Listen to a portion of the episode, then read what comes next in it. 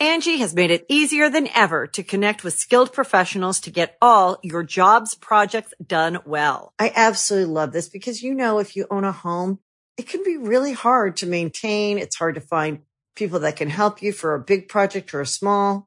Well, whether it's in everyday maintenance and repairs or making dream projects a reality, it can be hard just to know where to start. But now all you need to do is Angi that and find a skilled local pro who will deliver the quality and expertise you need. Angi has over 20 years of home service experience and they've combined it with new tools to simplify the whole process.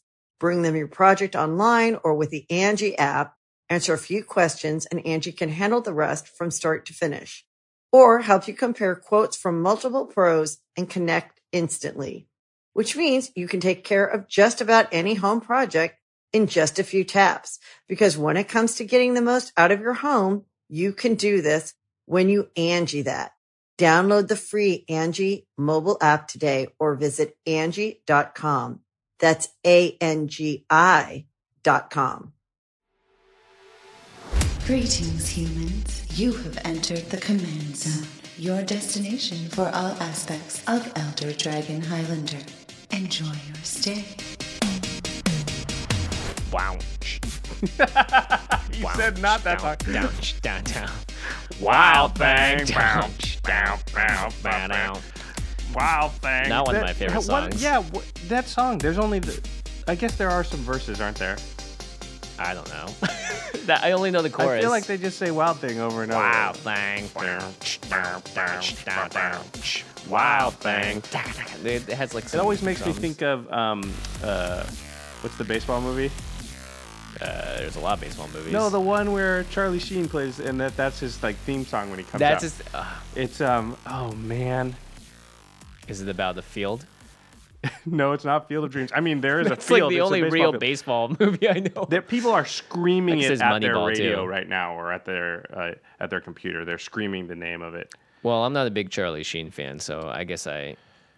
It's there the the Cleveland Indians, and they um you know they're trying to lose on purpose. The movie is called Major League. Major League. Oh my gosh, I'm so ashamed of myself. Down, down, down. Charlie Sheen. Tiger blood. How's it going, everybody? You're listening to the Command Zone. I'm your host, Jimmy Wong. How's it? It's Josh Lee Kwai, Uh, we're back, as as usual. and badder than ever. Yeah, better than ever. We are the wildest things that has ever hit the Commander circuit. I don't know if that. Why did we sing that song? I, I was humming something, and then I think that you must have, thought, like, cued it off, Yeah, you yeah. thought that's what I was singing, but that was not what I was singing. Ugh. I don't like that song. You know what people are singing is the praises of Card Kingdom. That's a very good point. So, segue Man. Good segue. Thank you. Uh, once again, we're just going to go ahead and you know, Card Kingdom's our sponsor now. They've been great to the show. We've we get feedback every single day, Jimmy, Mm-hmm. from people who are trying Card Kingdom out because of our show and are really having positive experiences from it. We're going to read one from a longtime listener, two actually two, Two longtime two tweets from some of our lo- longest uh, listeners Two people we've eaten dinner with. two very cool people. So Shivam Bhatt, Shivam Butt, actually, I think is how you pronounce it. Um, he tweeted at us and said, "So Card Kingdom, I bought a bunch of lands uh, from them for my draft set, and one came back a bit scratched, as if Wolverine got to it. A bit scratched, by the way. That Uh, so that sounds bad. But then uh, Shivam said, but I pinged them about it, and not even a day later, they have a replacement in the mail on its way on the house." wow, that's amazing. I mean, you know, mistakes are going to happen in business and you hope they don't happen very often, but when they do, how the company responds to that is a really big thing. And so the fact that Card Kingdom quickly resolves the situation and, you know, does it on their dime and make sure that the customer is satisfied is a really big thing. Um, in fact, Eric Landis, who is another guy we had dinner with and another longtime listener, Boog. uh, answered Shivam and said, I've occasionally ordered from them since they sponsored Limited Resources, which was back in the day. A plus service every time. every time. Uh, and the fact that it was just a single land. It wasn't like a Gaea's Cradle or something crazy. It was a land that, you know, maybe is five cents in value or whatever. But I think it's comes P3K first. lands or Ooh, something. okay, so it's a little- likes, little his, likes his fancy lands. But yes, you're right. It, it shouldn't be like, uh, it's just this little thing. And so I'll just, I won't worry about it or they Mm-hmm. won't worry about it. Like, you know, you expect your cards in a certain condition, you expect them to arrive in a certain time, and Card Kingdom makes sure that those things happen. And if you're not satisfied, they make sure that you are. Yeah, so that's great service. Um, thank you again, guys, for tweeting at us when you have praise for Card Kingdom because it makes us, it makes me really happy at least being like, sweet, we chose a great sponsor. These guys are great. Obviously, they've proven themselves time and time again with everyone else that's sending in comments to the show. Yeah, we don't want to have a sponsor that we can't actually uh, recommend and stand behind. Make sure that when you order cards, you go to cardkingdom.com and use the affiliate link slash command zone, and you'll be supporting the podcast. That's actually the best way possible for you to support the cast. Yep, and they'll know that we sent you there. Um, second thing up in our upkeep step, uh, a while back we were talking about a Reservoir Dogs EDH deck, and I was trying to think like what. What would the card be for the ear that gets chopped Oh, off? we halfway asked the listeners that, Yeah, yeah. and so we had two people that uh, delivered what I think is the correct answer. Now, John Pennisi on email and Neil Gwenter said Krovikan Fetish. Uh, it's this Is- disgusting it's card. messed up. Yeah, two in the black. It's all the way back from um, I think Unlimited or Ice Age is the last time it was printed. It's uh, two in the black enchantment. It says when Krovikan Fetish enters the battlefield, draw a card at the beginning of the next turn's upkeep, so it's a cantrip, and then the enchanted creature gets plus one plus one for a three man enchant aura. Pretty bad. But the reason that it's the Reservoir Dogs is the picture. Yeah. It is a necklace that's um, holding a couple of eyeballs and two ears. Yeah, and the flavor text some Krovikans find strength in the ears and eyes of their victims and wear such fetishes into battle. And I would argue that the person that cuts off the ear, spoiler alert, in Reservoir Dogs definitely has quite a fetish. Michael Madsen. Yeah, I love that. Uh, All right. That's the song we should sang. It's just not right. We've already sang that on the song, but we can't do it again. Or on Oh. Yeah. the on the cast. So Yeah. yeah. Um, before we get into our main topic today, which is building on a budget, we're going to talk about budget cards and how you build budget. Um, iTunes reviews, guys. What's up? what happened? What happened? We gave away free packs to someone for iTunes we reviews. asked for iTunes reviews. We didn't get very many. I'm a little bit upset. I know we can we can do better than this. There's like 20,000 people listening to this show or, or something, and um, even if you watch it on iTunes, we can do more than like three reviews. Come on, Yeah. iTunes. Open up your iTunes. Just search for Command Zone, and there's a ratings review tab. You just click there. Take less than two minutes just to say something nice, and you might win prizes. So it's not even just like only to support us. It's also for your own like lucky maybe future self. I mean, the fact that we are saying that you might win prizes, you could reasonably expect that relatively soon, and we're not talking deck doctors soon, you're gonna maybe win a prize for leaving a nice I don't want Review. deck doctors soon to be a thing. Do we have to make that a thing? Hashtag deck doctors soon. Got there. Yeah, leave an iTunes review. Super simple. Um, all right. So our main topic today is something that I was reading our show description, Josh, and it said focused on the command zone, focused on all aspects of gameplay and strategy, from table politics, budget builds to deck building, and more.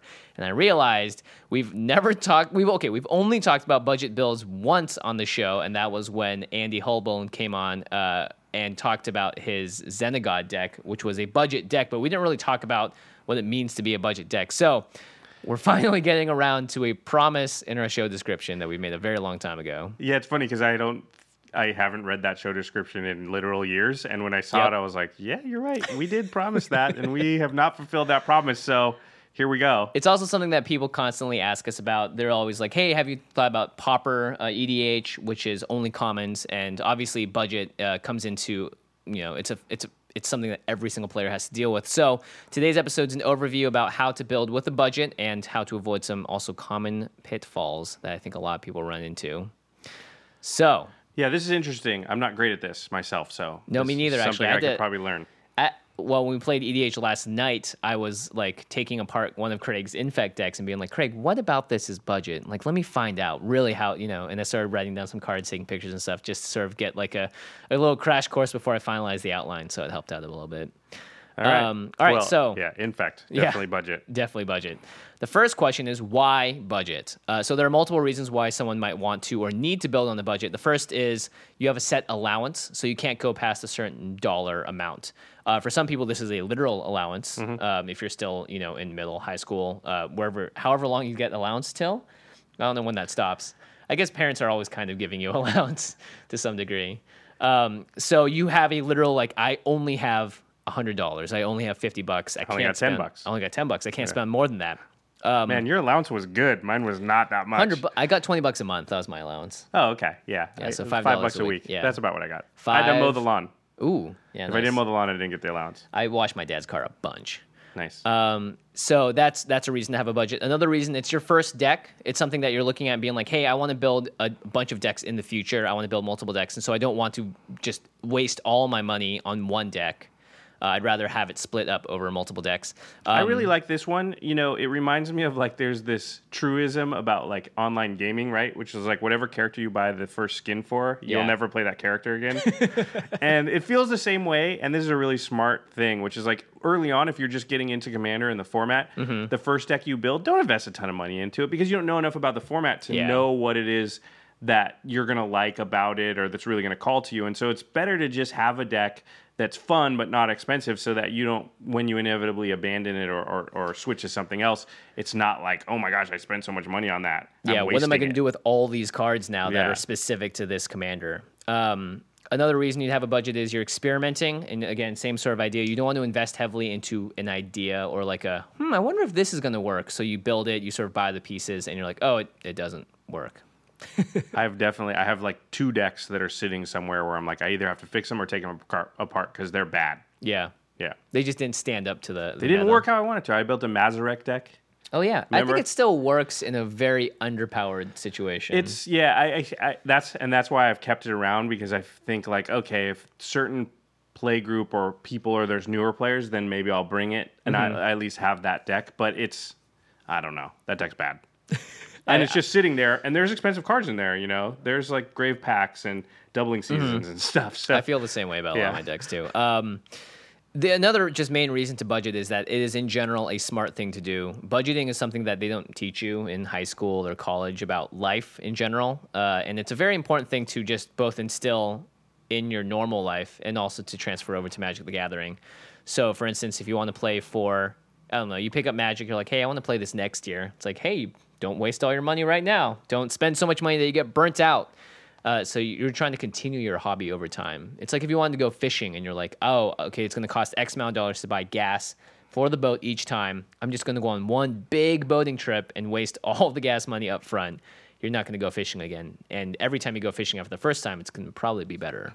This is great. I never would have used a fishing analogy, but it, My friend had a so my friend. this actually happened to a friend of yours. No, no, it didn't happen to a friend of mine. But I didn't realize fishing because at first I was like, Oh, fishing. the it's cost a of it. it's a budget thing. You just buy a, a, a stick and some re- lures and throw it in the water. Yeah, I didn't know much about fishing. Uh, and then my friend was like, "Oh yeah, my dad, you know, for his like he retired, he got a boat. He went tuna fishing." And it, and I was like, oh, cool, the boat's huge. That's so cool. You guys catch big fish? She's like, yeah, yeah. And it's like, oh, yeah, and it's about like seven thousand dollars to just get the gas each time. And I, my jaw hit the floor. That's a hell of a boat. Yeah, it's a big boat. Uh, so I, I just completely forgot about all the sort of hidden costs that go into hobbies. Um, so that's another reason that you need to be budgeting. Um, so you want to set yourself up for success, obviously. Uh, and also, you can spend according to your priorities. So you're like, I have a budget for magic, and I have a budget for groceries every month, and I have a budget for entertainment and like movies and stuff I'm going to go out to see, so that you don't, you know, waste too much money on one thing, don't have enough for the other. So budgeting in general is a good thing to do, um, and it, also reduces stress and anxiety and all that stuff. So I mean, when you're disciplined, discipline takes out stress out of a lot of things because you know that you have a core philosophy about stuff. So you, it takes out some of those decision makings. It's, um, yeah, it just makes life easier. yeah, So that those are all good things. I'm not good at any of the stuff that you said. really Yeah. So budgeting. I'm I guess I'm not very good at in life. either. I'm okay at it, but in ma- I'm not good at it. in like for my hobbies, I'm not that great at it. Yeah. All right. So, uh, a couple small notes. Let's talk about playing cheap decks real fast. So, playing a cheap deck sucks when you feel like you're trying to outrace cards like Gaea's Cradle, Tabernacle at Pendrell Vale. Um, you feel like your deck's power level just sucks because you didn't put enough money into it. And you feel like you can't do what other decks are doing because of money.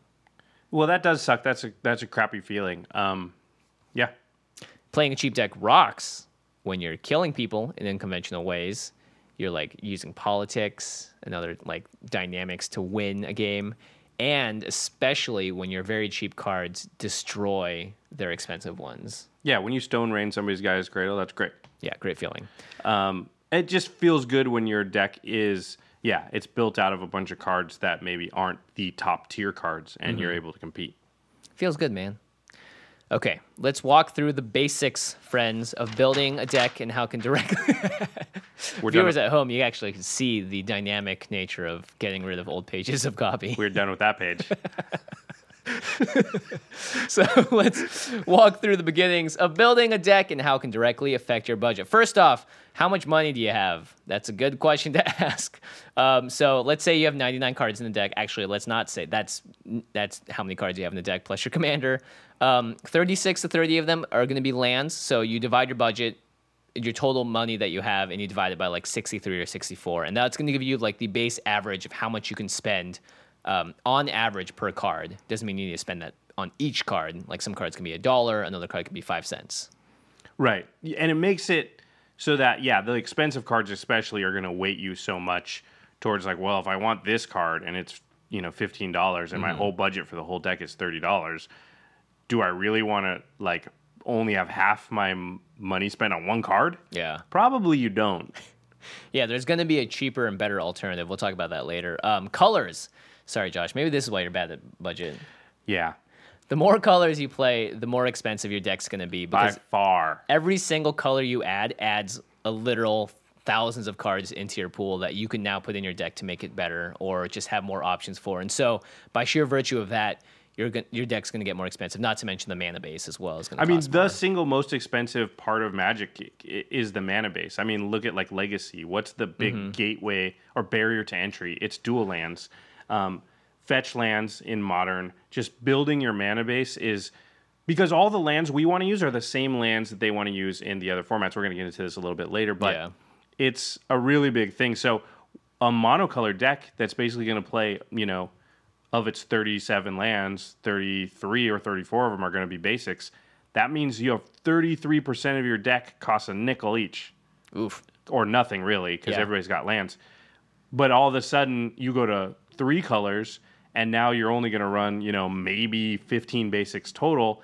That means you just got to pay for more cards. Mm-hmm. So instead of like 63 cards, you're actually paying for 85 cards or, you know, whatever it is. So yeah, I can see how like keeping yourself to one or two colors is going to make your deck just 30% cheaper or so because you're just not paying for some of those cards. Especially if it's like your first deck that you're making, like doing a five color deck off the bat when you've never built a five color mana base, you don't know what to fetch for And when you do end up fetching for stuff. It's just you're not going to have as good of a time than something that's more linear and focused. Um, and so strategies, that's actually a really easy way to decide um, how am I going to make my deck more budget. And one of the very easiest ways is just choosing a strategy that benefits not having an expensive deck. So Infect has to be by far the cheapest of cheap decks. This deck is all about creatures that have historically not seen that much play in competitive magic and and are in general just kind of underpowered because you're trying to do 10 infect damage to someone. Um, they are benefited by equipment that are just sort of like Voltron uh, equipment. And for the most part, they're small, cheap They're combat tricks, Combat tricks, yeah. not expensive cards generally. yeah, and because it's such a specific tactic, it hasn't seen play in standard because it needs to consistently be in standard in order to be a viable tactic. And there's only one infect deck in modern as well. Um, And most of those modern cards are like two CMC or three CMC and less Yeah. for the inspe- infect specifically. But there's a whole bunch of infect cards that are from the four CMC or more, and those are just not playable in modern and stuff. So th- Yeah. those cards are all cheap for you, but we can play them just fine. yeah, not to mention like Noble Hierarch is one of the most expensive cards in the infect deck, and that card doesn't even say infect on it. and we don't need it in Commander. You don't have to have that card. Yeah, true. So- and it's very hard to play that card. It's too. not that it's bad. I'm just saying you don't have to have it. You have Yeah. to be in Bant or five color essentially, or potentially four color coming soon. Oh boy!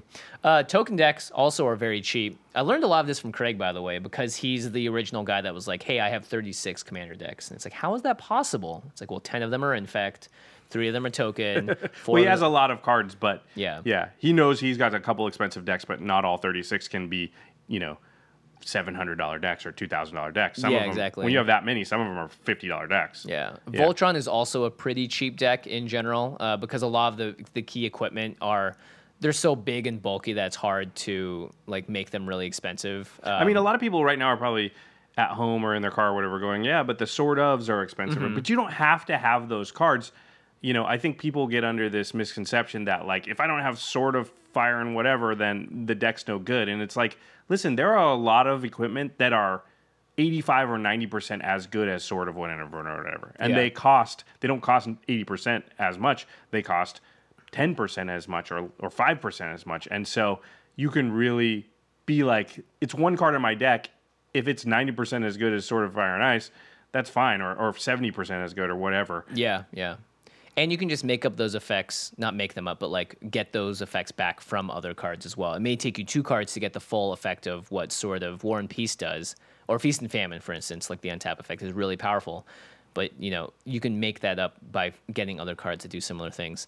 Um, finally, control decks I think can be pretty cheap because you're just playing every counterspell that Magic's ever made.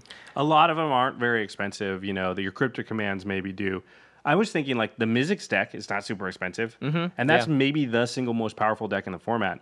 Um, maybe second or third, but it's definitely up there. If you wanted a really powerful deck that's not super expensive, you could build Mizzix, and there's a few cards: Snapcaster, Jace Vryn's Prodigy, um, Past in Flames, Yeah. a couple others. But you know, all those X counter spells, those Oh, yeah. are like seven cents. You know, Comet and Storm you've got twelve nothing. of those. Yeah. yeah. Earthquake's not expensive. Like most of Mm-hmm. your cards, yeah, you don't. Sure, don't put Gitaxian Probe in there, but brainstorm's not expensive. Yeah. you know, you don't. I took serum visions out of my deck. That's you know that that one's expensive because of modern, but there's a whole bunch of decks where if you just look at it, really it's five cards making that deck expensive. Mm-hmm. And if you just took out those five cards, it's not really going to affect your play that much. Yeah, it's amazing how just a few cards can absurdly double the price of a deck, and it's hard to sort of see it on paper when you're playing the deck. But if you look at it on like tapped out or whatever, you can very clearly see like, oh wow, the majority of the cost of this deck is coming from like the this pool of cards here. Yeah, it's like the deck says six hundred dollars, but these five cards are four hundred dollars of it. Yeah. You know that can that can happen all the time.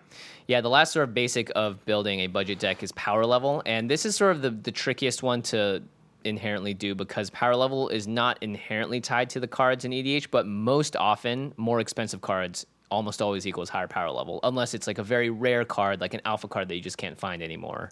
Yeah, I think. Yeah, I think that's true. Or they combine effects so mm-hmm. that, like, like you said, you can often replicate the effect of any card, Yeah. but you just need two cards to do it, or you know, or there's a very often there's a card that does the exact same thing or almost the exact same thing. It's just more expensive mana wise or something like that. Yeah. Yeah. Okay, so let's move on to choosing a commander. Uh, so, for those of you that have already decided what commander you want to build for your budget deck, you can sort of ignore this section. For those of you that are like, hey, I want to build a deck, I want to build a budget, I don't know what commander I should go for, uh, your commander addresses each of these sort of building blocks we talked about. So, uh, the color, the colors that it is, the strategy of what you want to do with the deck, and sort of the power level of the commander.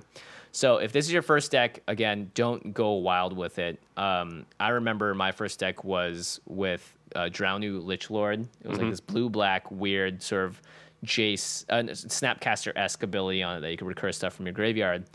But I just went ham on it. I was like, I'm going to buy all this stuff. I'm going to do this, this, and this, and I don't use probably 50% of those cards now because Because it was the skin for the character that you first played in the game, and we Yeah. all know you will never play that character again. yeah, exactly. Yeah. um, yeah, I, I think like I would definitely suggest monocolor, or I, I would actually suggest two color. yeah. Two color I think is the best. Yeah, because it gives you uh, still a lot of cards in the card pool that are possible. A lot of interesting interactions. Mono decks can be a little bit weaker because each color has something that it's not good at doing. So you know, if you just go mono red, you just can't beat enchantments. That kind of that can turn you off early in the format. But if you go red, you know, blue, now you have a variety of ways to deal with different effects out there. So that's what I would say is dual color if if you're starting a budget deck, especially if you're new to the format. If you're not new to the format though, Yeah. I think you could go 3. Once you get into 5 color, the mana base is just naturally going to be expensive unless you just go all tri-lands and guild gates and stuff, which honestly, it's not that bad. I have a couple decks like that. And are they as good as my best decks? No. But are they as bad as my Mazirek deck? no. So Yeah, the percentage difference in how bad it is just because you're running like slightly better, worse lands is not that significant at the end of the day. Um, another thing to really keep in mind is that you can always expand your deck in the future. It's not like the cards that you buy now are the cards that are forever going to be in this deck. So you don't have to have this sort of like, it's for instance, it's tough to do with a car. Being like, I want to mod out the engine. I a lot of do people this. do do that though. They do, but it's it's a lot of work, right? you Yeah, gotta yeah. take it into a shop, you gotta do all that stuff. For a deck, you take a card out of a sleeve and you put a new one in. You know, that takes ten seconds. If It's fun that. too. It's fun to. It makes you re-energized to play the deck. I just went through and retuned like a bunch of my decks Mm-hmm. before we played the other night, and all of a sudden I was excited to play a couple of decks that I just really had kind of been never took out and played anymore because I was kind of bored with them. Yeah. And just putting in like four cards, all of a sudden I was like, "Ooh, this could be cool," and Mm-hmm. I played those decks again and had fun playing them where I was sort of down on them before. So this can even be even if you're not budget. So it's naturally something that you want to do anyway. I like this this thought process, which is like just because your deck is not like 100% tuned right now, that can be a really good thing. It gives you somewhere to go with it. Yeah, and you can even change the commander too, right? You're not locked into a commander. You can add another color down the road by adding a commander that shares two of the original ones, now has a third, or you can just go full five color. Um, so yeah, you can change the focus, adding new cards in. So like, don't don't be so stressed out about the choices you make early in the budget build, being like, oh god, I was locked into this budget, so I had to do this, this, and this. It's like, well, it's a great starting off point. It's the same as sort of buying one of the commander precons, and mm-hmm. you know, you know you're going to upgrade it. We have full episodes talking about how you can upgrade it, so that definitely helps out a lot there. It is also really good, and it fits in with what we said earlier, which is like if you build a controlled type of deck, mm-hmm. then it's going to be easier to change that commander because you're going to be able to find that archetype. Yeah, Whereas if you build like an enchantment deck, well, it's going to be harder because there's just less options for you. Yeah. You know, if you build a token deck, well, there's commanders in almost every color that or color pairing you can think of that could facilitate token decks. But yeah, if you build like something that's super graveyard focused, well, you're going to be stuck into certain colors. Although that's pretty wide too. But just be, I would just say like certain types of archetypes are going to make it easier for you to sort of expand it and not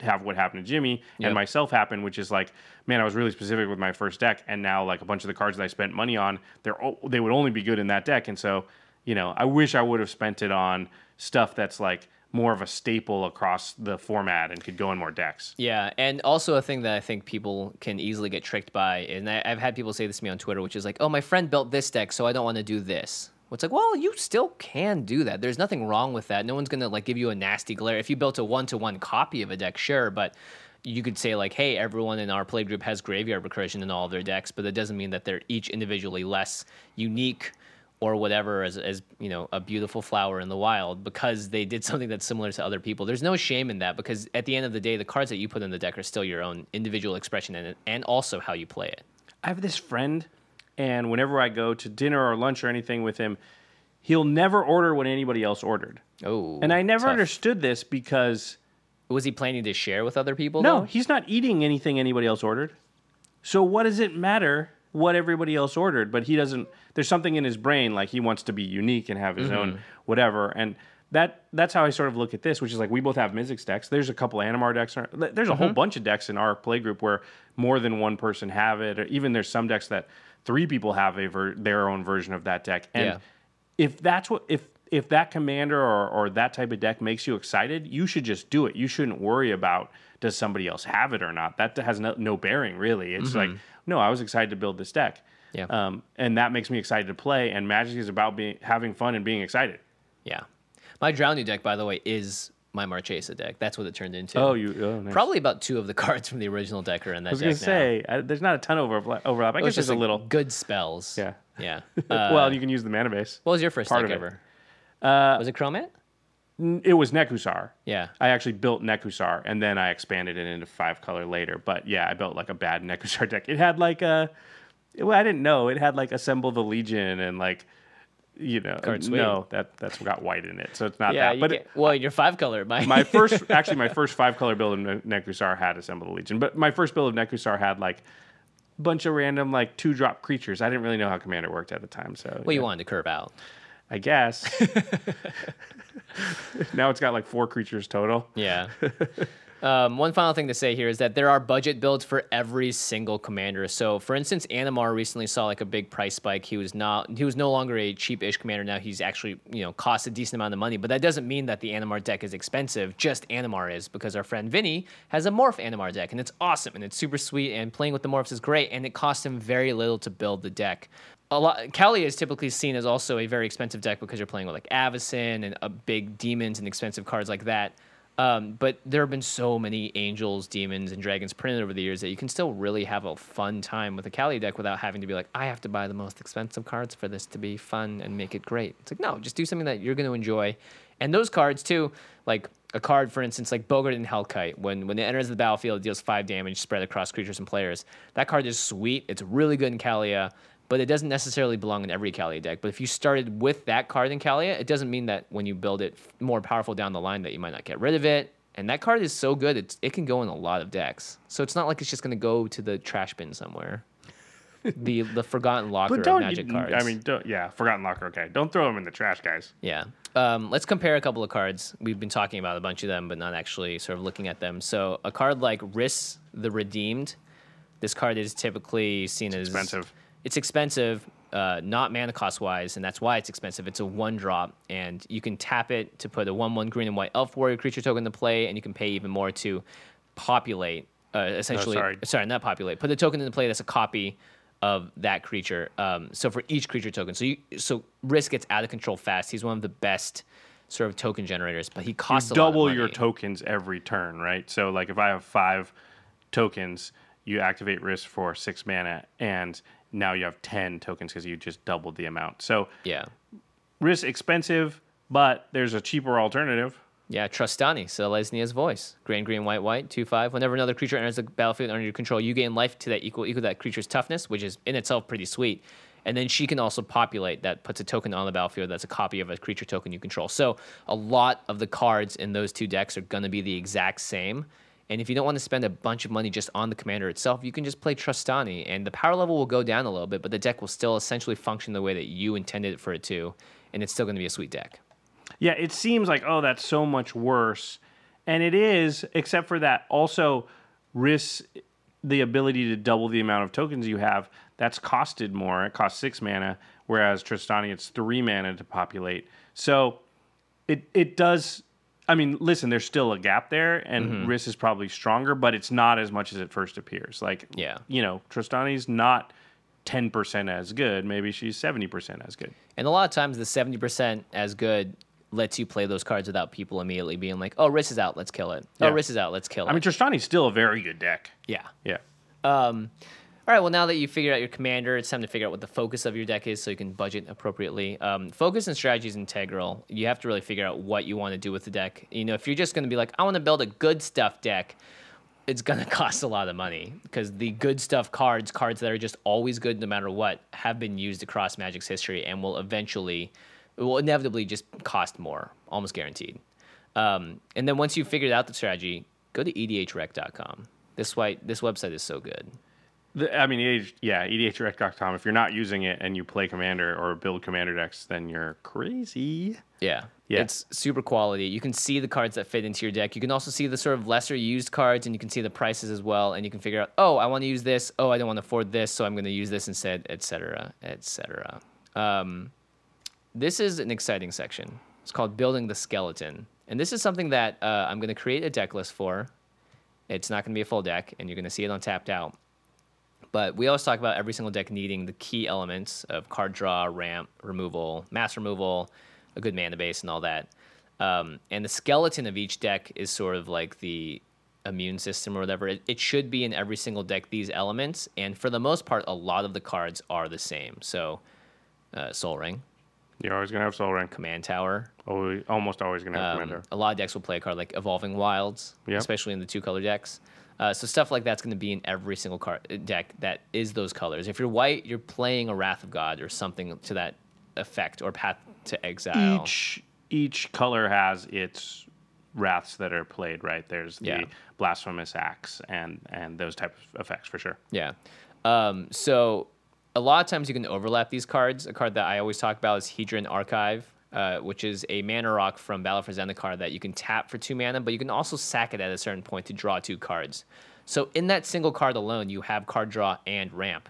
So that is essentially a two for one. It does two things in the form of one card, and then if you do that, you can actually open up another slot in the deck to put something else sweet in there. Yeah, I would say too, like if you are going to be investing in card, you know, a little bit more in any card, artifacts are that either mana ramp you or mm-hmm. draw cards are some of the best because they're going to go into any color deck, and you always need card draw and mana ramp. There's not a single deck that you're ever going to build in Commander that's not going to want both of those things. So Yeah. if you invest in you know a Thran Dynamo, not that it's super expensive, but it is a little. It's more than fifty cents. Mm-hmm. You know, at least you know that card can go in basically any deck and never be bad. Now some decks it may be better and it may be worse, but it can always go in there because mana ramp's always going to be necessary. Yeah, and Wizards of the Coast has done us all a favor because they've been a, they've been pretty good. they've been pretty good at reprinting a lot of these um, cards that they want every EDH player to have, and it's great because that's sort of how they slowly put their influence in on the game. So cards like Sol Ring, Command Tower, Solemn Simulacrum, Simulacrum, Eternal Witness, the Signets, Swiftfoot Boots. These are all cards that Wizards has been very happy to print again and again in the Commander products, and it's awesome. I can't say this enough. Like a card like Solemn Simulacrum could be a card that costs more money than it needs to cost, but it's a card that you literally like like Josh said, it's an artifact creature. You can put it in any single deck, and it almost always is going to go in most decks because it's just it's got card draw and card ramp in it, and it's great. Yeah, that that card's amazing. Um, again, artifacts are just gonna fit in more decks, and if they do card draw and mana ramp, for sure. Yeah. Uh, so take a look at your deck. You determine how many of these stables you need. I usually we say like what eight to ten card draw spells, eight to nine ramp spells, sort of like anything around that area. Uh, each deck, of course, is going to be different. If you're a deck that needs a lot of mana, obviously you want more card ramp or mana ramp. If you if you don't draw many cards, you want more card draw. So um, the list that we're posting is going to have a very bare bones version of this, and you can just take a look at it. And it's a great place to just copy and paste, and like that's how you can start a deck. You know that these cards are always going to be good, and they're definitely going to help you flesh out your deck. And you can also spend a little less money on other cards because you know that these slots are taken up. Yeah. Um, you know, we got asked on Twitter recently, like, do you guys have an episode where you talk about like what a basic uh, commander deck looks like? And I looked through our episode, I was like, not really, but that's a good starting point, right? Ten mana ramp spells, ten card draw spells, you know, four to five wraths, and four to five spot removal, single target removal type stuff. That's Yeah. You know, again, those numbers are going to fluctuate, but that's a great starting point.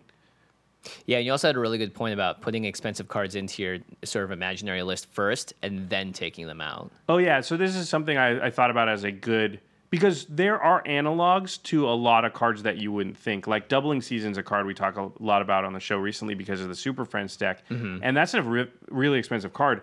And you may be thinking like, well, I don't have Doubling Season and I don't really want to buy it.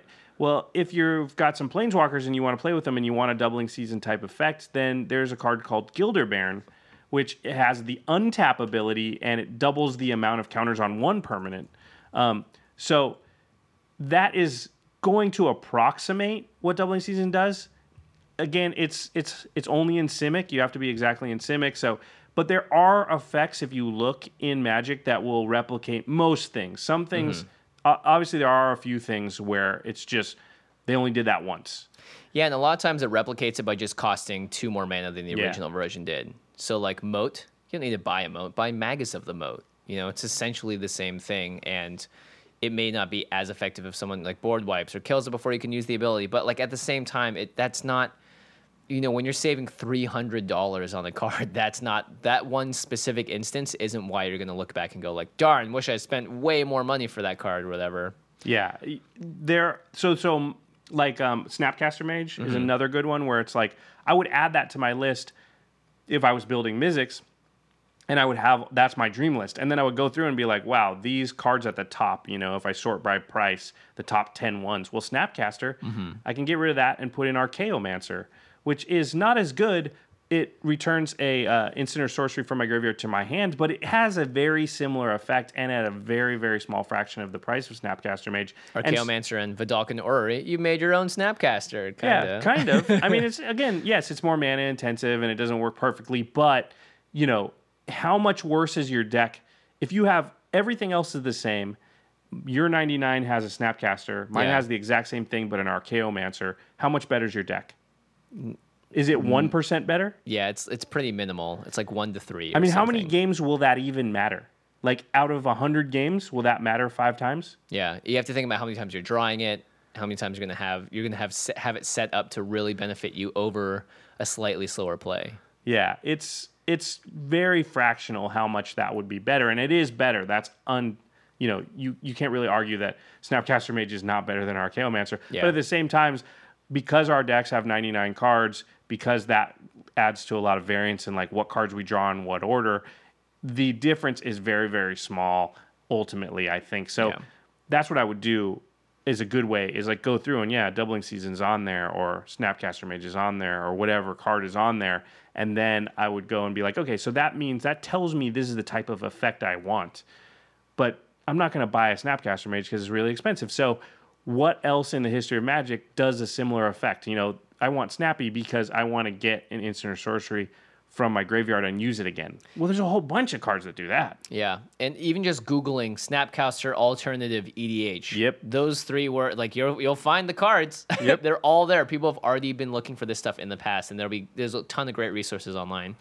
Uh, let's quickly touch on the land base for your decks. Just don't don't think you need to get the untapped original duels. You don't need them. They cost a ton of money. Like two color and monocolor decks can save a lot by just avoiding shock lands and uh, filter lands and all that stuff. Um, if you build your deck cor- correctly, so what sort of happens when you play and enters the battlefield tapped land is that you take what feels like a kind of a half a turn off because you're unable to play something that's as big as someone else that's playing a land every turn that's not tapped. However, if you build your deck with the right amount of ramp, with the right amount of card advantage, and you have those sort of two for one cards and your advantages in your deck, you're going to be able to make up that difference in a game. And again, like the difference is so negligible because you're not playing one on one that the the impact of not being on tempo or being tempoed out just feels way less because you have a lot more time and everyone's slowly developing at sort of a more similar rate. I mean, I would say the same thing. We've got the same decks. In your deck, you have, you know, we're, we're both red green, let's say. In your deck, you have Taiga and Stomping Grounds. In my deck, I have the red green Guildgate and the red green uh, Lifeland. Yeah. Okay, how often, how much better is your deck? This is even less than 1%. This is like Yeah, because how 0.5. often, how often are you going to be like, I play Taiga turn one. Yeah. I, pl- I don't have a one drop. And I go Guildgate turn one. I don't have a one drop either. Nothing I could have played. So I d- Yeah. now now turn two we're even. The, Mm-hmm. My card was the same as your card. Or turn six you play a five drop yeah. and you have Taiga untapped but no way to use it. I turn six play my Guildgate play a five drop. Am I behind? No, because I w- couldn't use that one extra land that turn. You can usually find a spot with a lot of you know leeway where oh yeah I didn't even I'm not a, even a turn behind. I just didn't use 100% of my mana that turn. And how often in a game of Magic do you not use 100% of your mana because you just don't, you know, you have nine lands, but you don't have any spells that add up to 9 mm-hmm. Yeah, totally. And, and like when you're drawing a bunch of cards, you can just hold that tap land in your hand if you have to be able to play something that costs all your mana that turn. And again, this is why this is better in decks with less colors because you're going to have more basics. So you can choose the spot to play that life land or that Yeah. guild gate or, you know, one of these lands that comes into play tapped or one of the have lands or something that's just a little bit, there's a little more variance. Like a have land is going to be as good as a taiga in a two color deck, like 80% of the time. And the other 20%, it's going to be just as good because it won't matter if it comes into play tapped or not because it'll be turn one or whatever. Yeah, pretty much. Um, yeah, it makes a lot of sense. Don't don't fret about the land base in a way that's like if I don't have these things, then I'm not operating at maximum whatever. It's like some people never buy a single dual land and they win games of Commander all the time. It does not have that major of an effect on it that you need to kill your wallet for it. I think in our play group, is it just you and me that have dual lands? I think I think Craig has a couple, uh, and then I know Kessler has a couple as well. But but in terms of like in every single deck, it may just be the both of us. And I don't think it ever matters. No, I don't think it does either. I've never had a game where I thought, oh man, the fact that I have dual lands in my deck is why I'm ahead this game. And I don't think Yeah. anybody else has ever thought that either. I mean, they're playing with shock lands and they have fetch lands and they have also good lands, but we have, you know, and not every one of my decks is all dual land out. I have a few. Yeah. Um, but those decks don't feel like they're good because of that. yep. Yeah. Um, let's talk about Purchasing power. Uh, so when you guys are buying your cards, also to help save on the budget, to get back to the budget, combine shipping, friends. Don't go and just buy from 80 different places and they all have the lowest price on the card, but it's like this place charges 50 cents, unless for orders under $25. This place Just charges buy a it all at Card Kingdom, and Ding, then ding, it's ding, ding, ding. all one shipping cost. I mean, that's where I was kind of going Yeah. with it. but no, honestly though, like you can also go to your LGS and pick up a lot of these cards as well. Uh, and oftentimes you can get the best deals on them because a lot of stores online have to satisfy. Like if they're shipping the card out and they're spending more in shipping it than like you're giving them money wise, it's not a worthwhile endeavor for them to ship that card for you.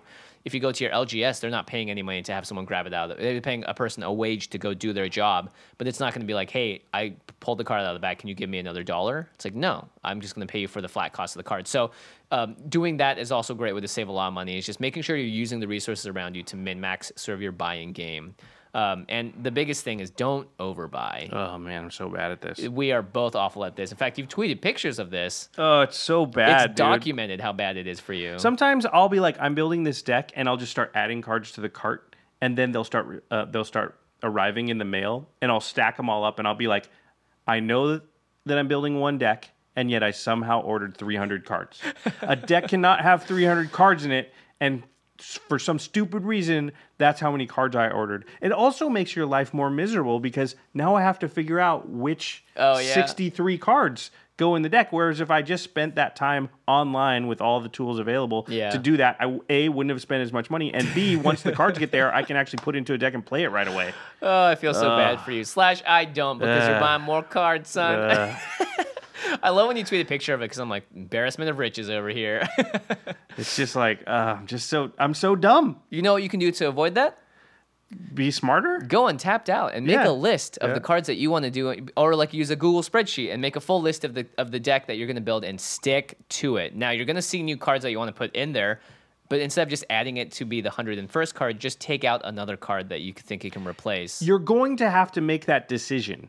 Yeah. So make it at the time that doesn't cost you extra money. I'm I need to start taking my advice because it's I'm com- always like I don't know, but I'm just going to order both because then I'll figure it out later. And it's like I'm not actually saving any time. I'm just pushing that time till later when the cards Yeah. are in front of me and I'm at a table going, "Well, I don't know which one do I put in there." And then I but I spent I had to buy them both to make that decision. Why? That doesn't make any sense. Doesn't make much sense. All right, let's talk about some other considerations here uh, before we wrap up the show. Um, first up, build towards the future. Future, future.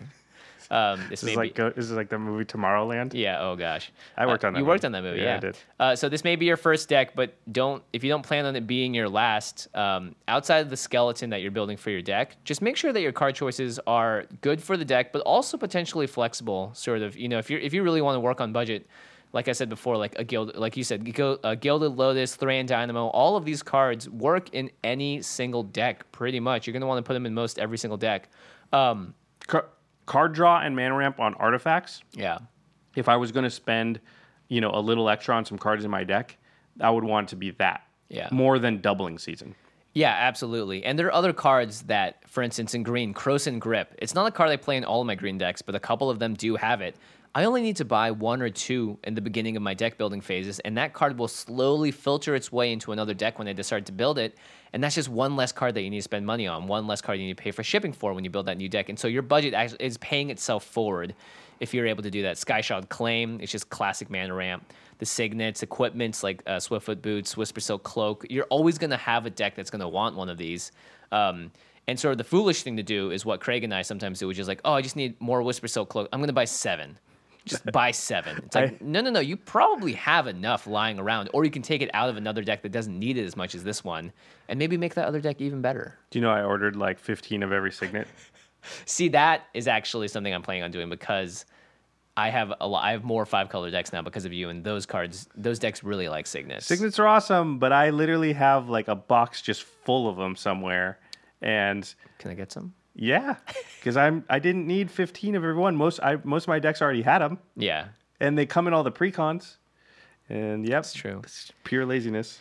Um, here's the thing: like, if you're gonna have a playable, just like you're never gonna be upset. No one's ever gonna give you a side eye if you play Mulldrifter Yeah. or Beast Within. Like, no one's ever gonna be like, "Pfft, that card's a low power level. What's wrong with you? It's like, no, that card's great. It's going to make it to another deck someday because the card's still great no matter what. And it doesn't cost anything because it was a common back in the day. Yep. I can't believe it was a common. It's insanity. I would have drafted a thousand of them. I still would. Dra- I mean, I still draft. I- Yeah. I, I mean, I can never pass that card. Any chance you get. Yeah. Um, oh, another thing. So, what determines card price? I call it the the danger zone, the three CMC danger zone.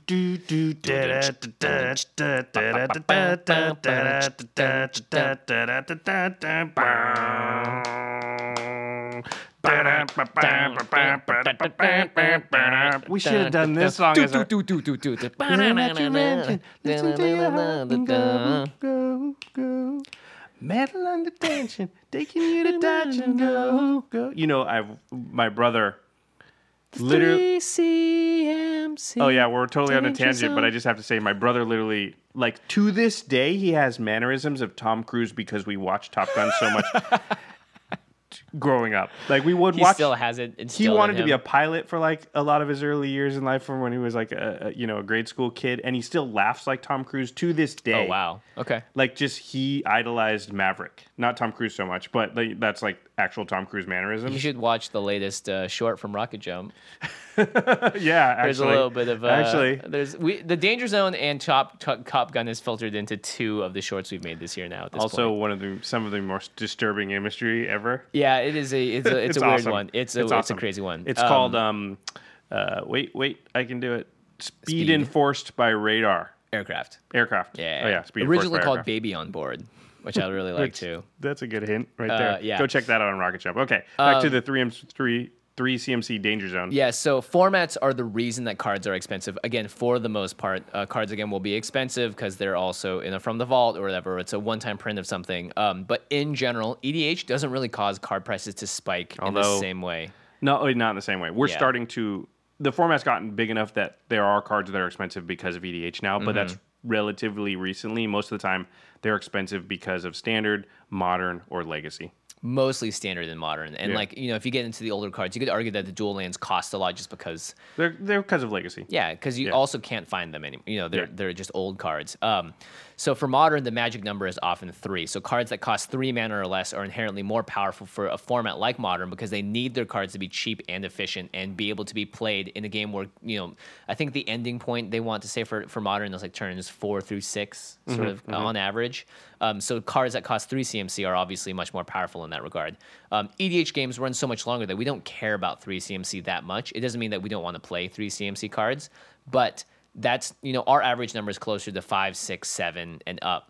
Um, and standards closer to four or five. Um, so if you see like a card that's you have to have for your deck, you think, but it's also a modern staple, just take a look and see if there's a version of it that costs more mana wise, because there almost definitely is going to be there's something like that. Like we already said, Snapcaster Mage and Archaeomancer, they have similar effects, but Snapcaster, because it's played all throughout Modern, costs way more. If it was only an EDH card, it wouldn't be as expensive. If it costs four mana, Yeah, exactly. Um, Dark Confidant is another card that's seen a lot of modern play. Very expensive. It was one of the sort of the catch rare mythics from Modern Masters. Just play Phyrexian Arena, dude. Yeah, That sure. card is just arguably like much better for EDH. It doesn't die to Oh, it's wipes. 100 percent better actually because Yeah. it doesn't kill you. It doesn't either. murder you, yeah, too. Um, like a card like Abrupt Decay is really good, but I would say Pernicious Deed is better in almost every circumstance as well. So Well, Pernicious again, abrupt decay suffers from the fact that like in our format, there's a lot more bigger things that abrupt decay can't hit. So it's actually yeah. Mm-hmm. Yeah. This is a really good point. Uh, I also think like if you if you're in a stream budget deck, you might just shove more mana rocks in there and then use the higher casting cost stuff yeah, because that'll sort of even out, right? On turn two and three, where the more expensive cards are, you play rocks Mm-hmm. so that you can play. You know, you have a good one here, Zendikar Resurgent rather than Mirari's Wake. Standard And- card Resurgent costs seven mana, Mirage like costs Yeah. five. But if you just instead of having like two drops and three drops that are you know spendy cards to spend your money on, you just play mana rocks that are sort of cheap. It'll get you to that seven mana faster so that you can cast it, and then it'll basically be once it's out, they're basically the same. It's just Yeah. like you know getting it out a turn or two early is why it costs a lot of money. Yeah. And maybe the biggest takeaway from today's episode do not buy standard staples for your EDH deck. Standard Yeah. is like the biggest pitfall you can fall into. Um, Now, if you're a limited player and you draft a bunch, great. Maybe you opened up a really expensive Avacyn or whatever. But that card is only expensive because of standard. And standard is by far the most popular format. It drives the prices the highest. And especially for cards that power like their power level just isn't that high ultimately in the history of Magic, and also for EDH as well. Now, occasionally you'll run into cards like um, Captain Eldrazi Flicker, Captain Eldrazi. Oh, Eldrazi Displacer. Eldrazi Displacer, right? That I didn't know that was his name. I had to think of it because I didn't, I didn't remember his name. But like that card is gonna be good eventually, and it saw a big spike in standard because it saw play, and then it dipped back down Yeah. to more where it should be, sort of. yeah, when you say don't buy standard staples, I I think we're not really saying don't ever do it. Just don't do it when it's at their height. Yeah. You know, if you want to save money, and I've said this many times on the show, you can substitute time for money, and your time can be used just paying attention to the price fluctuations and just watching when it starts to go down, or paying attention to what decks are you know popular and winning pro tours and GPs, uh, you know, standard ones. And so you know, like, oh, these cards are really popular right now and in demand. So I'm not going to invest in that card right now. But this other card has fallen out of favor and dropped a lot. And now is the time I can pick it up. And of course, there's always rotation. So we know if you're not aware, standard is on an 18 month rotation cycle. So after 18 months, the the set will fall off. So Kaladesh is going to come out uh, this fall. 18 months from then, Kaladesh won't be legal and standard anymore, which means you know at that point exactly when it falls off rotation, when the new set comes in that kicks it off, those cards are going to just drop Yep. precipitously in price. And the, and that's the same pattern that has Yeah. always been for standard. Um, the card enters standard, it shoots up in price.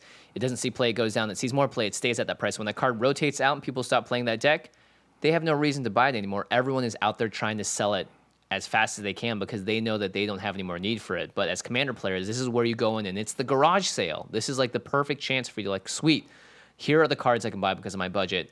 And I know that this is the best time to buy them. Like, and let's say you didn't have it for six months or whatever because it was still in standard. You're not going to really miss it for that six months as opposed to the 30, 20, 30 extra dollars that it cost you. Like, you could much rather spend those cards on 10 other good cards.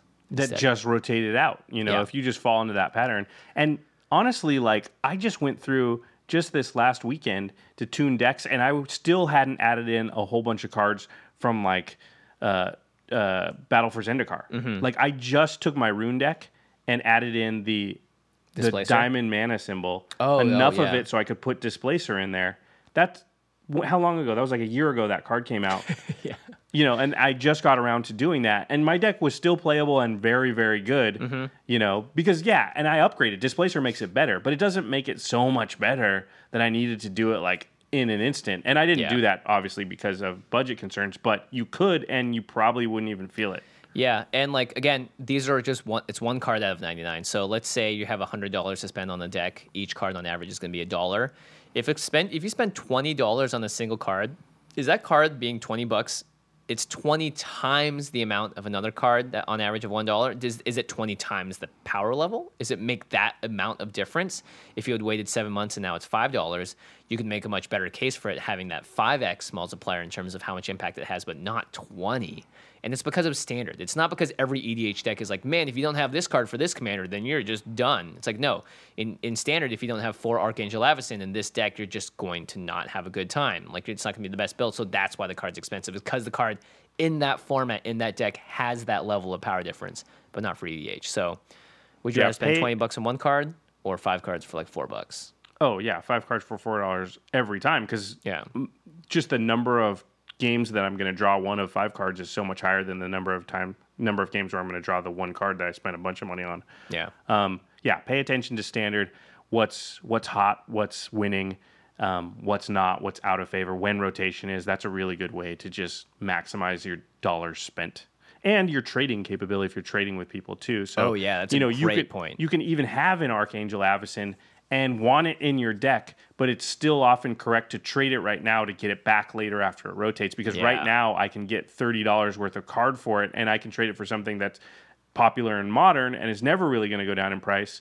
And then once rotation hits, I can trade back into my Avacyn that I did want for my deck. But now, you know, I got thirty dollars for it, and then later I picked one up for six dollars. Yeah, that's that's a really good point. Trade up. And we have a whole episode about this as well. I wanted to talk about uh, our buddy Phil DeLuca, who is one of the hosts of the Commanderin podcast. If you haven't listened to Commanderin, very good show. Also about EDH, uh, Sean and Nate, also the other hosts. Um, so Phil has this really cool strategy that can also be something you can use to keep your all your decks budget. And what Phil does is the first step I believe is sleeve all your all your decks in the same type of sleeves. So once you've done this, he creates what he calls I think he calls it the EDH binder. This is the binder system or the binder strategy. Um, and I don't know if Phil made it up, but he's the one that popularized it to me anyway. Uh, so I'm going to give him credit, but maybe Phil would give somebody else credit. I'm not sure. But what you do is you have a whole bunch of cards that are expensive, but they're staple type cards. And so, because all your decks are in the same sleeves, you can have certain cards that hop between decks. So, you never need to own more than one copy of anything. So, let's say you have a Sensei's Divining Top. Sensei's Divining Top is one of those staples. You could literally put it in every single EDH deck, and you would be right to do it 99% of the time. So, if you have, you know, five or six decks or 20, you don't want to buy 20 Sensei's Divining Tops. That's just not a very efficient use of your money because you can never play more than one at a time. Any given moment, you're playing one of your decks and you can have one Sensei's Divining Top in play. Mm-hmm. So, what Phil does is he keeps the Divining Top in a binder, and then all his decks are sitting there and they're 80%, 85% built. And he has a little list that says, when I pull this deck out, I just have to go into the binder and I have to pull out these seven, eight, ten cards. Mm-hmm. Top, you know, whatever else. This one needs doubling season and, you know, some other, I don't know. Sylvan Library, whatever. Yeah. And then at the end, when I'm done playing that game, I just take those out and put them back in the binder. And then I grab this other deck, and this one needs top two, but it also needs, you know, omniscience and it needs blah, blah, blah. And so this is a way to save money. You get to have some of the expensive cards, but because you're not buying six copies of, you know, Sensei's Divining Top, you can save a lot of money that way. Yeah, our friend Vinny has a similar thing where he he does uh, checklist cards. So you've seen these with like uh, if you played This is Innistrad. super smart. Yeah, it's a card that will say you know because those cards are double faced. If you're playing without sleeves, you need to be able to mark it off so you can bring in the double faced card later. For Vinny, these are cards that just say Mirari's Wake on it, Sylvan Library, and when he plays it, he plays the card out of his deck and he just has the card in sort of a deck box or somewhere that, that all the cards are there, just like Phil's binder. He pulls it out and that is the literal copy of the card. And if anyone ever gives you crap about doing that, You own the card. you own the card. You did it. If you, I mean, like you could prove a point, be like, sure, I will put it in the deck, and then when I go play this other deck, I will go to the other one, take it out, and put it in the sleeve. Do you want to really wait for me to do that every time? Because I do I'm own actually, the card. I'm actually doing you a favor by not making you wait while I like rebuild my deck yeah. on So- the fly. I actually like Vinny's take on it a li- even a little bit better. And Phil's is great. Don't get me wrong, Mm-hmm. uh, because his actually speeds up so that in between games nobody's waiting for him. It's just like at the time he actually draws and plays the card, then he has to go get it. Yeah. But again, you do own the card. And nobody should be able to tell you like, well, you have to own four copies of that card. I'm sorry. And I don't think everyone, anyone should or ever will. I hope not, because it nobody just- will say anything. I can't. I can't. this is a friendly, casual Yeah. format, guys. Yeah. Um, another thing that has helped me throughout the years is learning that I'm not limited to my own deck. Uh, and that EDH is great because we get to play with everyone else's cards by playing cards like Phyrexian Metamorph, Mimic Vat, Yeah. Dimir Doppelganger, Clones, uh, and all of these cards I love because it's like, hey, check it out. I'm going to use your deck to my advantage, and your expensive card is now my expensive card. Oh man, I forgot. Yeah, get that paper out here. So I Um, love that. This is a Jason Alt thing, also, right? He talks about it in 75% a lot, which is like your deck can never be accused of being too powerful if it's literally using the things from your opponent's deck. yeah. Because I'm just as powerful as your deck. If you don't play Blightsteel Colossus, I can never have one because That's I'm playing day. because I can play clones and stuff. I mean, that's that philosophy. Yeah, it's really good because a clone is a very cheap card, Mm-hmm. but it can be as good as the best creature on the battlefield. It can be Avacyn, you know, it can be a thirty dollar card. Yeah, totally. I mean, the original Avacyn. Also, the new one's thirty bucks too, huh? Crap, Yeah, it's a little less now. man, Avacyn's expensive. Um, the Magic, uh, the M15 one's not that expensive. No.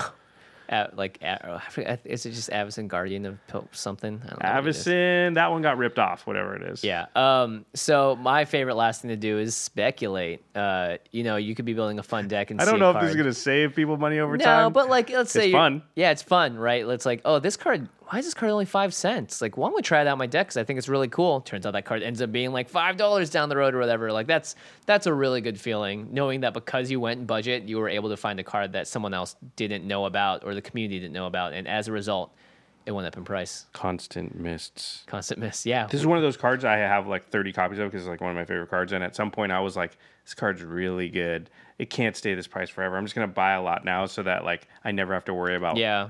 And it's it's gone up to a couple bucks. It used to be like a quarter. You also have Winding Canyons as Oh, well, right? yeah. Yeah. So these are cards that are Winding great. Canyons is a reserve list. I Ooh, think. really? So that's one of the reasons. Yeah. Oh, even better. And John Avon drew the art, uh, the art for it. So hey, I think it's reserve list. Oh crap! I hope I'm not wrong. yeah, if I'm wrong, I'm sorry, everybody. But I think it is.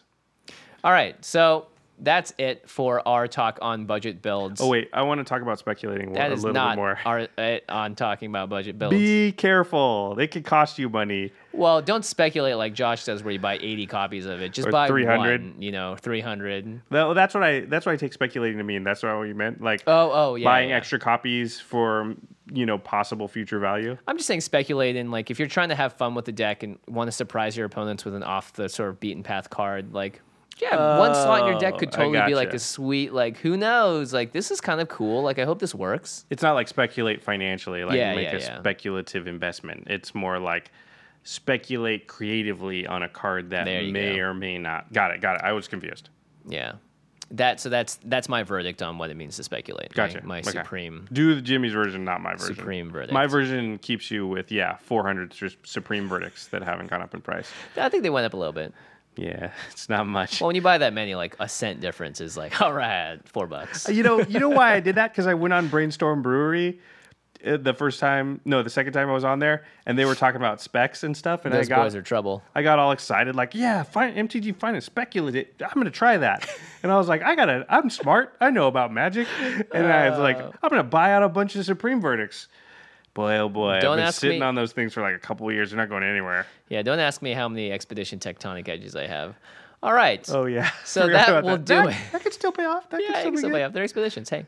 Uh, so that's it for our episode on budget builds.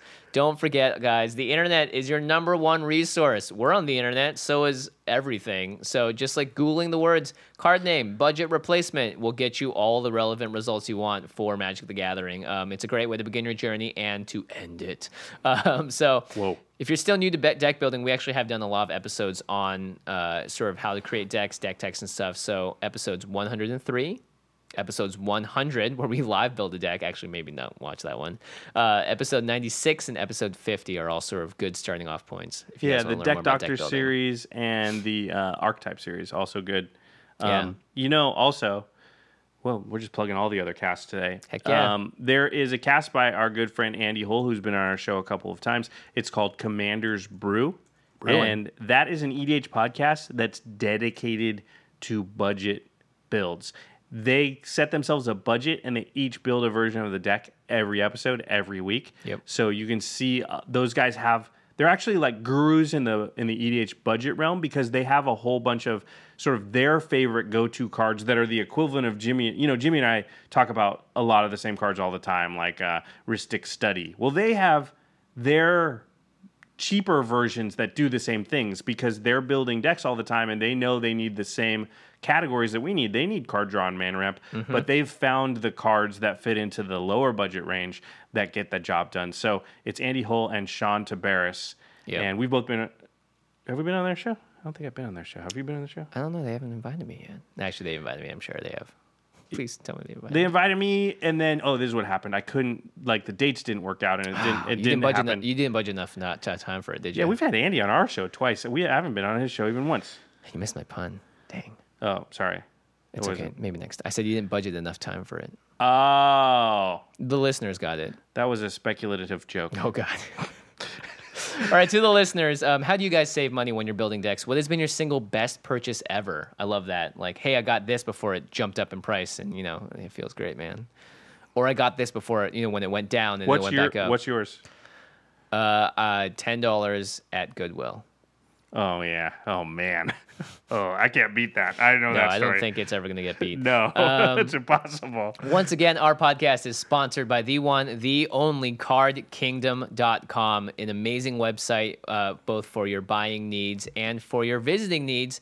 I Castle Card Kingdom. These stickers say I Heart Card Kingdom. Um, so make sure you guys check it out. Command. Uh, if you guys want to use our affiliate link, you can go to cardkingdom.com/slash command zone, and they'll know that you came there from us. um, and they've got great prices. They've got amazing shipping. I just got. I just bought a bunch of cards off of them today. I got uh, some of the Urza lands because I was trying to uh, get a full set of those. I was speculating. Hey, Billy Tron. Yeah, Tron. I want to build Pauper Tron. Uh, so yeah, so make sure you guys check that out. Again, it's cardkingdom.com slash command zone. I love Card Kingdom. And they're also revamping their website soon, so I can't wait to see what uh, what all the cool changes are gonna be. Don't forget to use the affiliate link. It is the best way you can support our podcast. You can use it all the way up until you check out. You can add all the stuff to your cart, and if you haven't used the affiliate link, like, don't worry, just add it in, type it in, and then log in, and then you're there. You know, they know that you're there, and that the, the purchase you make in your cart tells them everything they need to know. All right, now it's time for the end step where we talk about something cool outside the world of magic. Uh, very exciting. Rocket Jump just wrapped up production on Dimension 404. This is a show that's going to be coming out, I hope, later this year. It's a six episode anth- anthology series uh, similar to The Twilight Zone and Black Mirror, which is a show uh, from the BBC. But it's geared towards gamers. Yeah, geared towards gamers and geeks uh, and, and a little more lighthearted. Um, it sort of takes the idea of like, the 404 website that you that you get when you don't when you're wandering off into the weird part of the internet and these stories are all kind of like creepy and weird and crazy and a lot of fun so I mean, this show it's gonna be on Hulu. Is that correct? yes it will be on hulu It's gonna be out on Hulu. It's legit, legit budgets. Like yeah real budgets real actors yeah, um this was really exciting yeah, like Patton Oswalt is in it, and, and Jimmy Michele from Wong. Glee.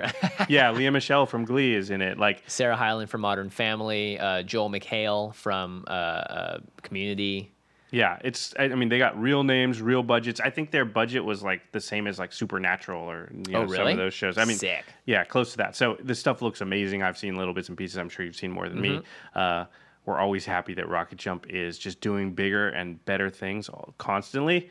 So and look we have a video uh, podcast we're doing bigger and better things too right yeah, our budget is almost the same. As, we're gonna have Patton Oswalt on here pretty soon. You guys don't see what happens after the podcast. We turn all the stuff off. Josh puts all the product back in his boxes, puts it into his car. I go to my computer and I like render it all out and I send it to our editor and I go to sleep like two hours later. Glamorous lifestyle, everybody. Glamorous, yeah. Glamorous lifestyle. Speaking of glamorous people, Ben Bateman, always dressed to the nines, and Alex Kessler, rarely dressed to the nines, uh, are the. Sorry, Alex. It's Are- so true. You can't deny it. He's not going to say no to that. He's a man of truth. They are the uh, hosts of our sister podcast, The Masters of Modern.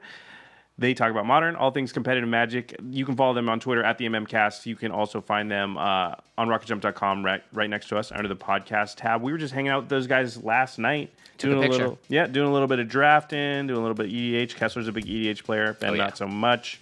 Uh, fun times, like those guys. Love those guys. Um, our editor for the show is Terry Robertson. He does the video and audio podcast, so you guys can see full video, including our glamorous faces, as well as card images and lots of other fun stuff by going to our YouTube channel at youtube.com slash the Command Zone Podcast. And they also feature these really sweet opening animations by Jeffrey Palmer. He does living card animations. You can see all his works uh, by going to twitter.com slash living cards MTG.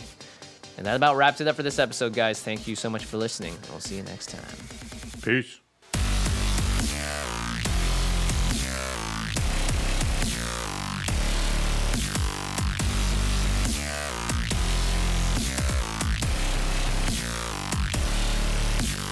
Thank you for your attention. For further inquiries, send an email to commandcast at rocketjump.com or ask us on Twitter at JF Wong and at Josh Lee Kwai. See you later, alligator. Greetings, humans. Angi has made it easier than ever to connect with skilled professionals to get all your jobs projects done well. I absolutely love this because, you know, if you own a home, it can be really hard to maintain. It's hard to find people that can help you for a big project or a small. Well, whether it's in everyday maintenance and repairs or making dream projects a reality, it can be hard just to know where to start. But now all you need to do is Angi that and find a skilled local pro who will deliver the quality and expertise you need. Angi has over 20 years of home service experience And they've combined it with new tools to simplify the whole process.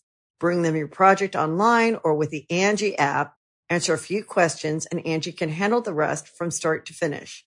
Or help you compare quotes from multiple pros and connect instantly, which means you can take care of just about any home project in just a few taps. Because when it comes to getting the most out of your home, you can do this when you Angi that. Download the free Angi mobile app today or visit Angi.com.